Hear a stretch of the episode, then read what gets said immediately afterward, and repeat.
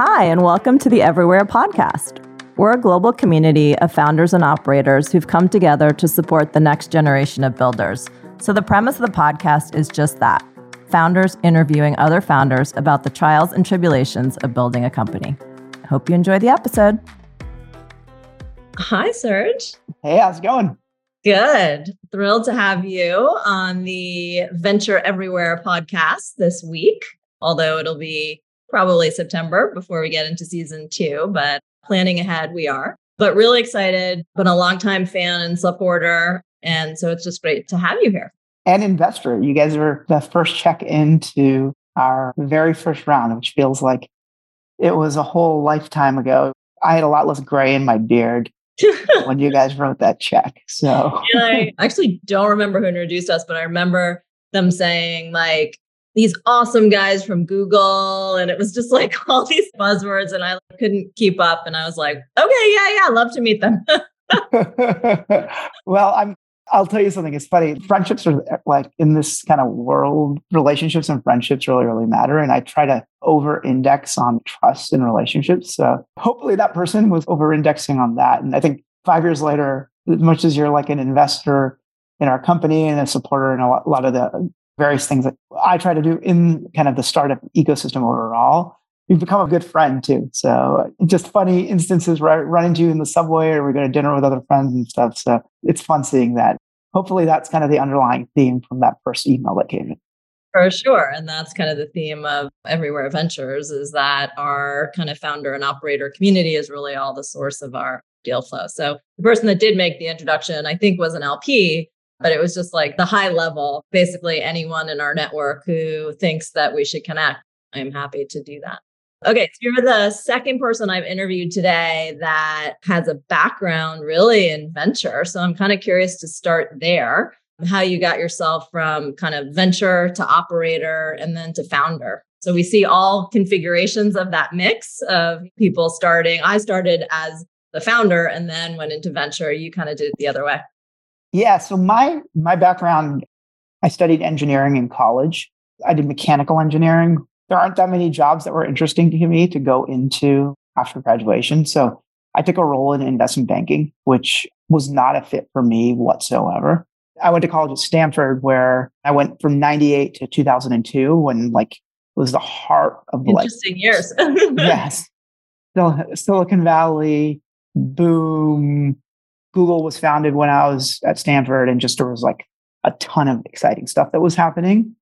And I didn't know what I wanted to do with my life. So I went and kind of got what I perceived as a prestigious job out of college, which I think a lot of people, at least at that time, did. It was a mistake in retrospect, but it was a really good learning experience. And a lot of people were kind of going into these more traditional private equity types jobs out of that type of experience. And my instinct was I wanted to go towards like venture capital role. And I joined a, a fund in, uh, in Palo Alto called Globespan Capital Partners in the mid 2000s. We were investors in companies like Palo Alto Networks, Roku, and a bunch of you know, iconic companies from the mid 2000s. We were a Series A, Series B fund.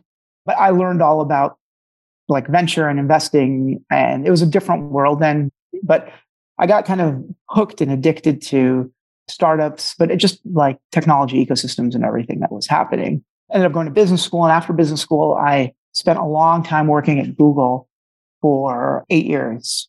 Initially working on Google Wallet, and then joining the Android marketplace team, which ended up becoming Google Play, and joined the leadership team there to really build Google Play from the ground up and building the app ecosystem. When I joined Google, I kind of was like, okay, not sure what I want to do, but there's a lot of real cool and innovative people there.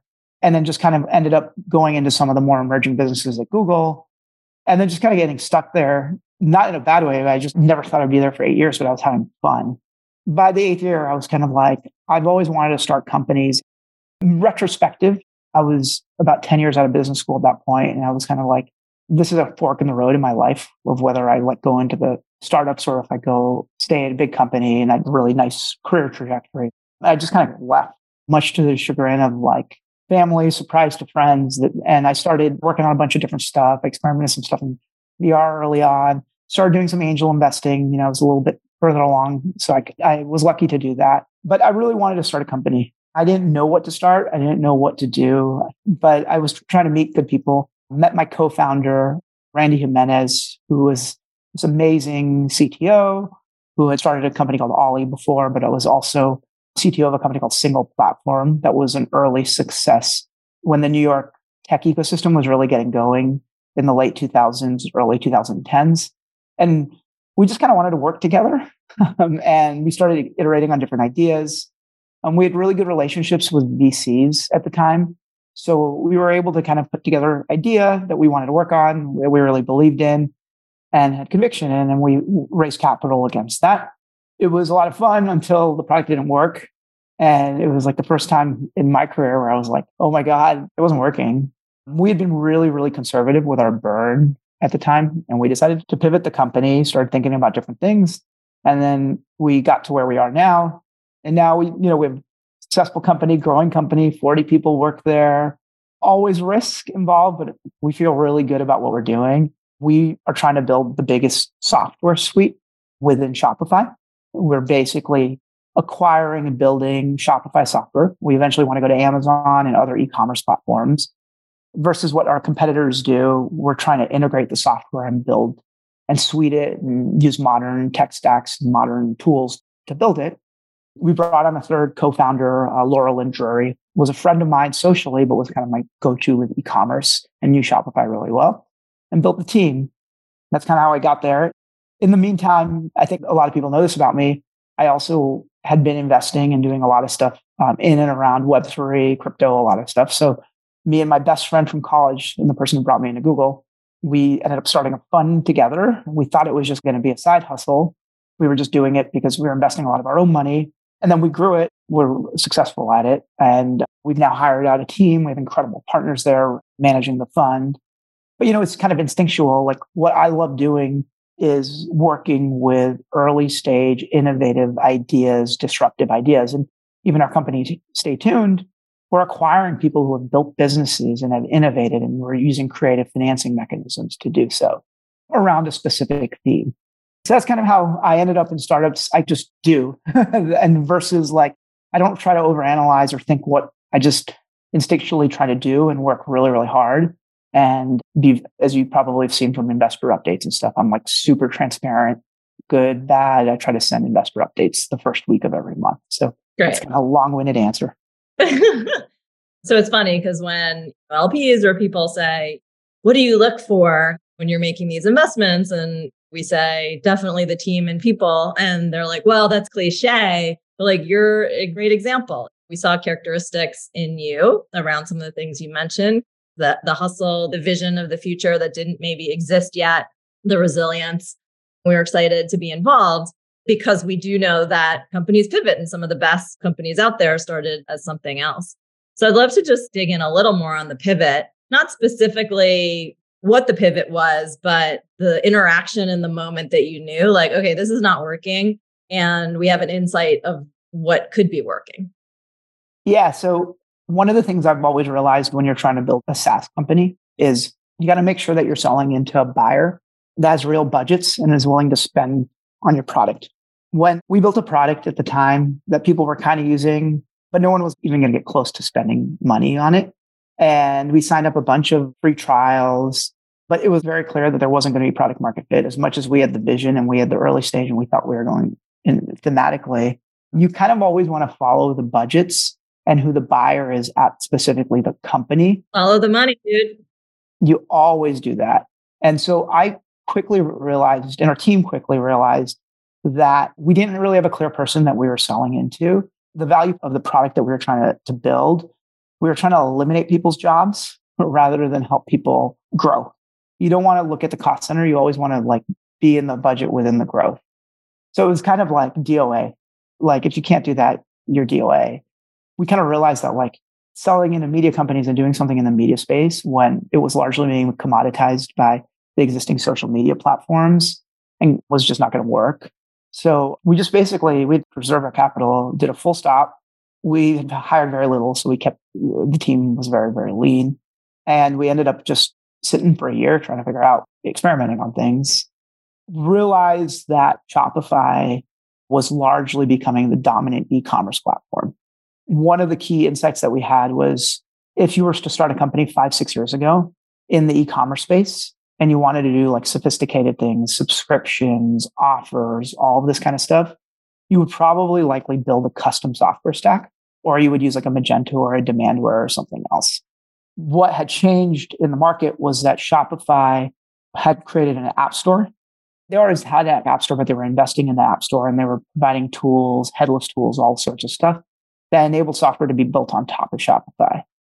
What also had changed was that Amazon and Shopify were becoming the two predominant places that you sell. So if you look at just your e-commerce, like stack's probably not the right word, but your e-commerce setup, if you're like a brand, you're selling on Shopify, you're selling on Amazon, your sneaker store, you're selling on different sneaker marketplaces, and then you're selling in store. That's give or take here or there. We wanted to own as much as possible the software around that.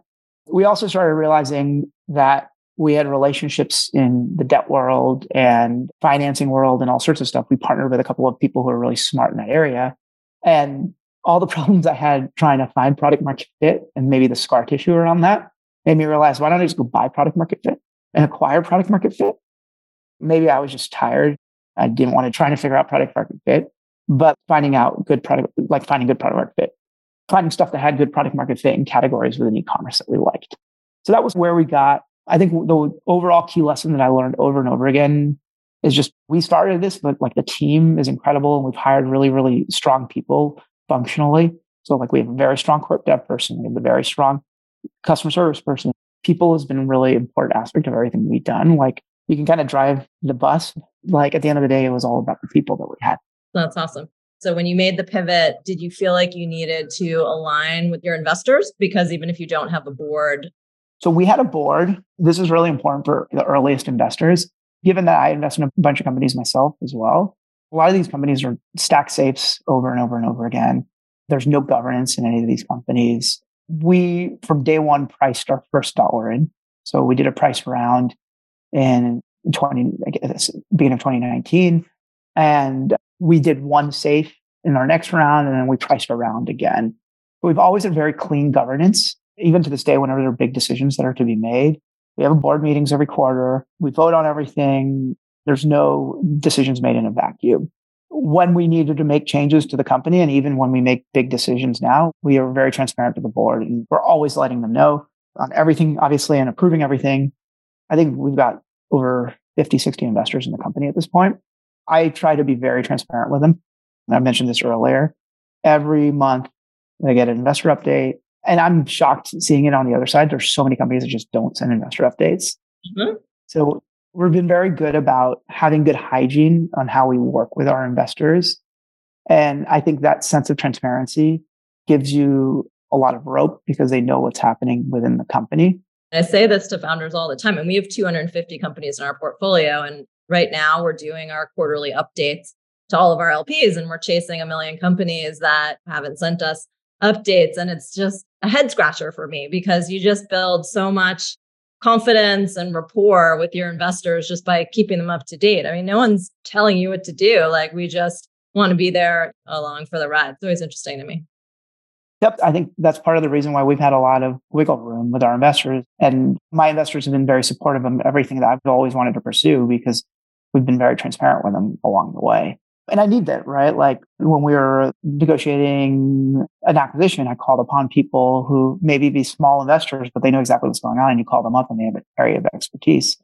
And look, our company, we're working very hard to build a massive business here. But at the end of the day, you want to make sure you have a great relationship, even beyond that, with all the investors over time. Especially when then you go start a venture fund. yeah, that was by accident. That's that was very funny for us because, fun fact to the audience, we were the first investor into Serge's first round, as well as into his co founder, Mike Dudas' first company or his company, The Block. So I didn't, for some reason, know that you guys even knew each other. So I knew you independently, known Mike for a long time. He was a long time Techstars mentor. And then I forget who called me and was like, "Oh, you know, what do you think about the whole six man fund?" And I, Mike and Serge, and I was like, "Wait, how do they know each other and like how hilarious that we're investors in both of their companies yeah so the story behind that is like a super really really fun ride so Mike Dudas and I went to college together at Stanford. And then we've been great friends since we were 18 years old. So that's 25 years. And I actually got my job at Google because of Dudas.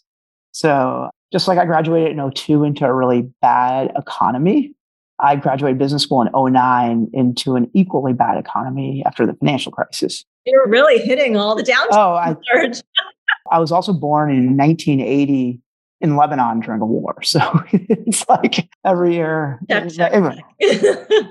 yeah. So basically, what happened was I was very early in Bitcoin in 2013 when I was running the App Store. We met the founders of Coinbase, and Fred was trying to work with us to understand what we could or couldn't do with the Google Play Store. We were introduced to them via Union Square Ventures, who had been an investor. And at that time, as I was working with Fred, decided to like buy some Bitcoin. and then you kind of fall down the rabbit hole.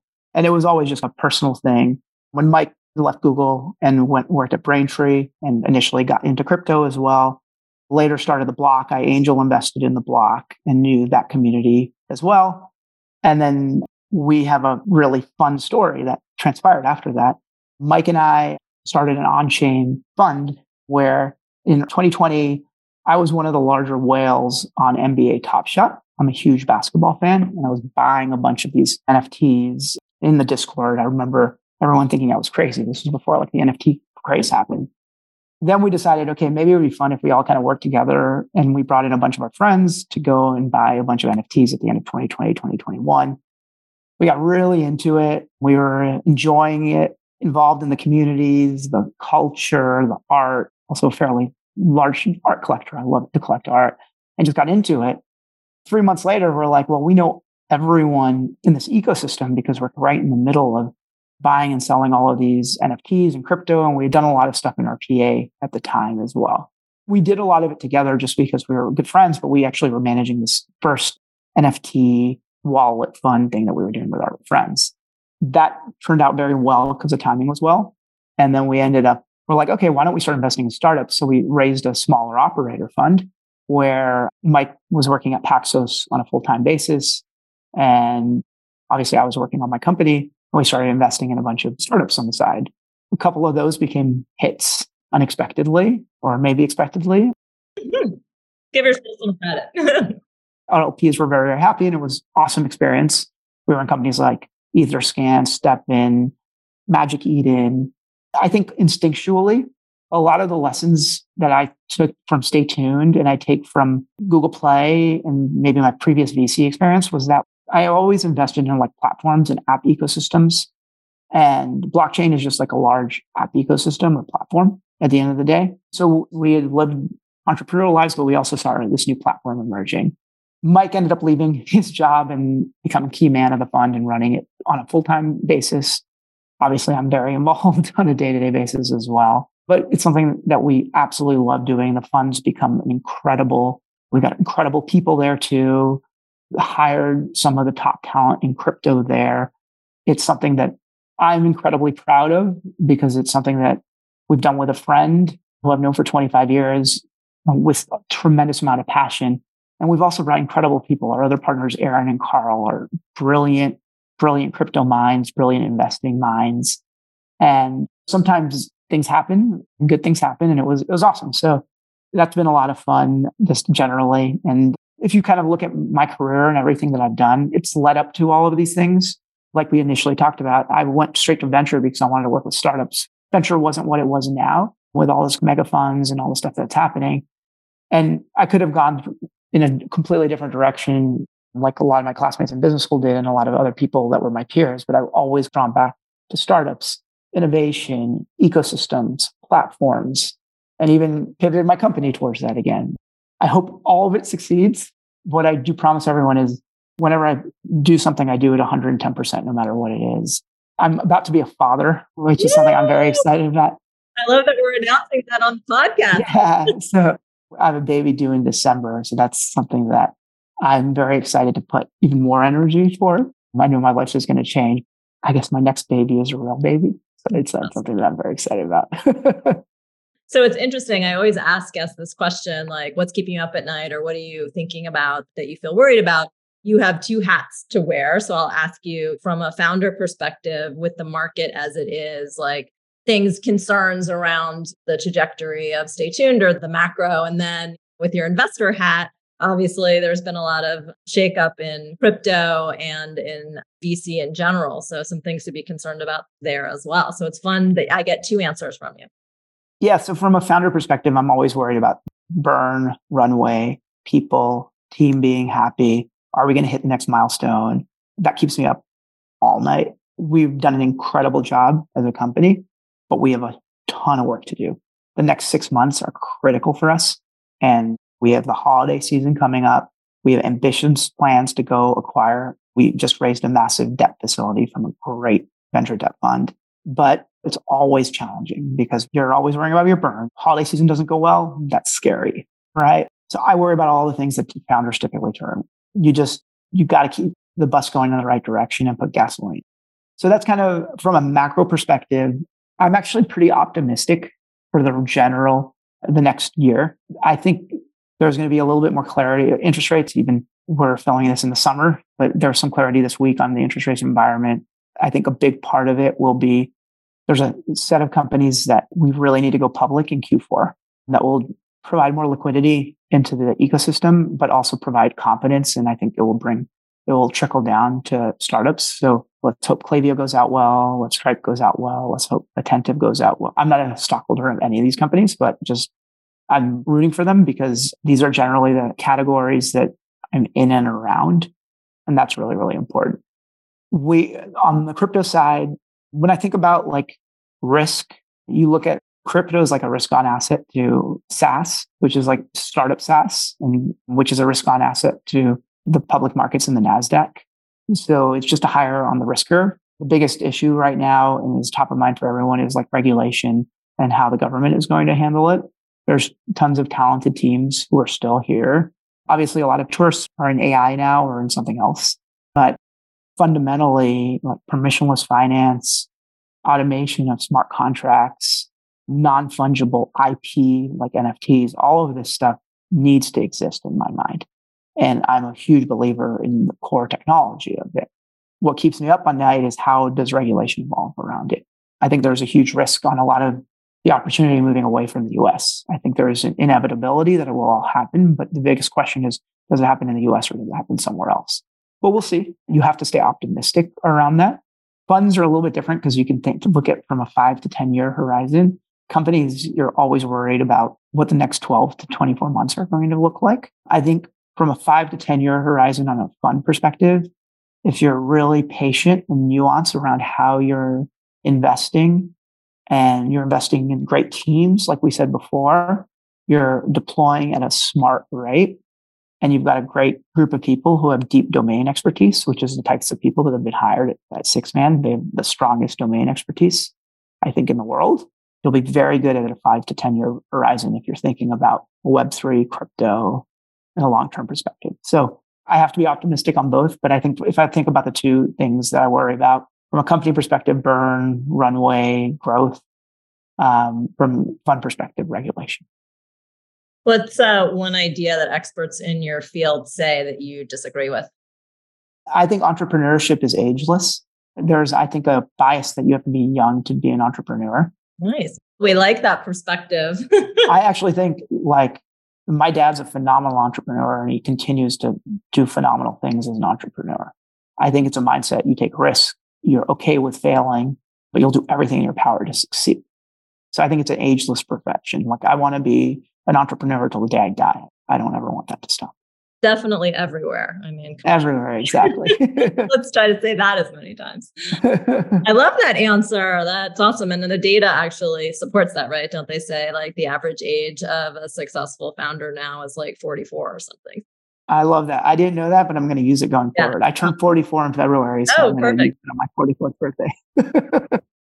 so, if you had to distill all of your talents, because you have so many out there, down to kind of your one like superpower, what would you say that thing is that people know Serge for?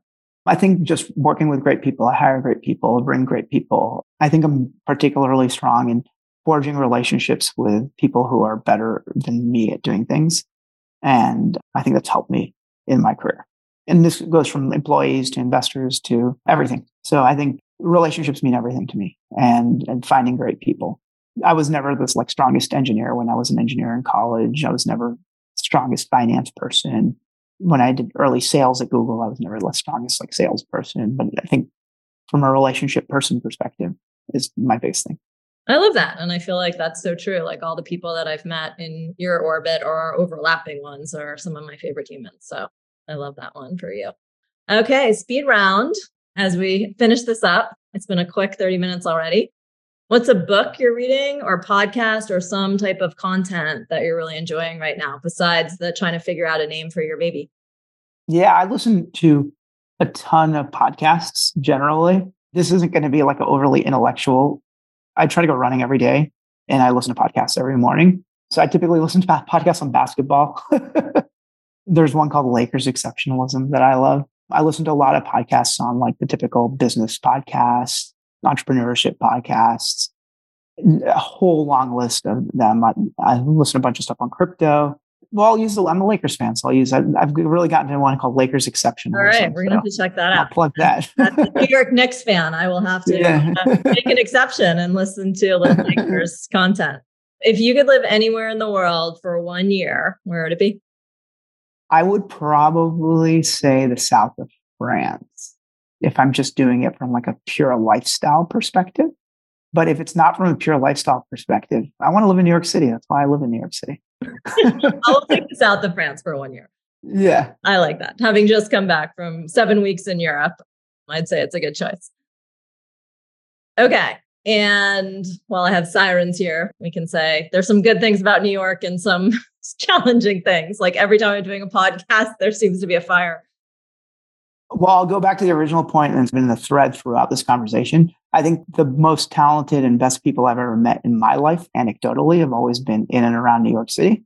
That's why I love living here. As a born and raised New Yorker, I love it. Favorite productivity hack? I do notice that you are quite responsive, seem to be one of your superpowers as a founder. So, what keeps you so productive? I'm inbox zero. And whenever there's something that I can't respond to from an email, I take that email and I put it as a calendar entry. So, let's say, so I'm always inbox zero within probably a 12 hour period from morning to evening. And if there's something that I can't get to and I need to get to in two days, I just paste it into a calendar entry and I put it as like a 30 minute slot in my calendar and I make sure to do it. I love that. Hear that, all you people who can't get to your inbox. Just put it as a 15 minute slot. I love it. I think at the end of every day and the beginning of every morning, what I do is before I go to bed, I clear out my inbox and get to zero, but I'm trying to do it throughout the day. And then when I wake up in the morning, I do it again between 6 and 7 a.m. And then at 7 a.m., I go for a run and then exercise from some shape or form, where I kind of just take a break and don't think about anything work related. And then I get the day started. I usually start between 9 and 10, 10 o'clock most days that's worked for me. But inbox zero, it's my to do list. Love it. All right. Where can listeners find you? Final wrap up. I'm on Twitter, S C R G E K A S S, but I'm not super Twitter, but that's my handle across everything LinkedIn, Twitter, social. So it's just S E R G E K A S S. Awesome. Well, thank you so much, Serge from StayTuned and Sixth Man.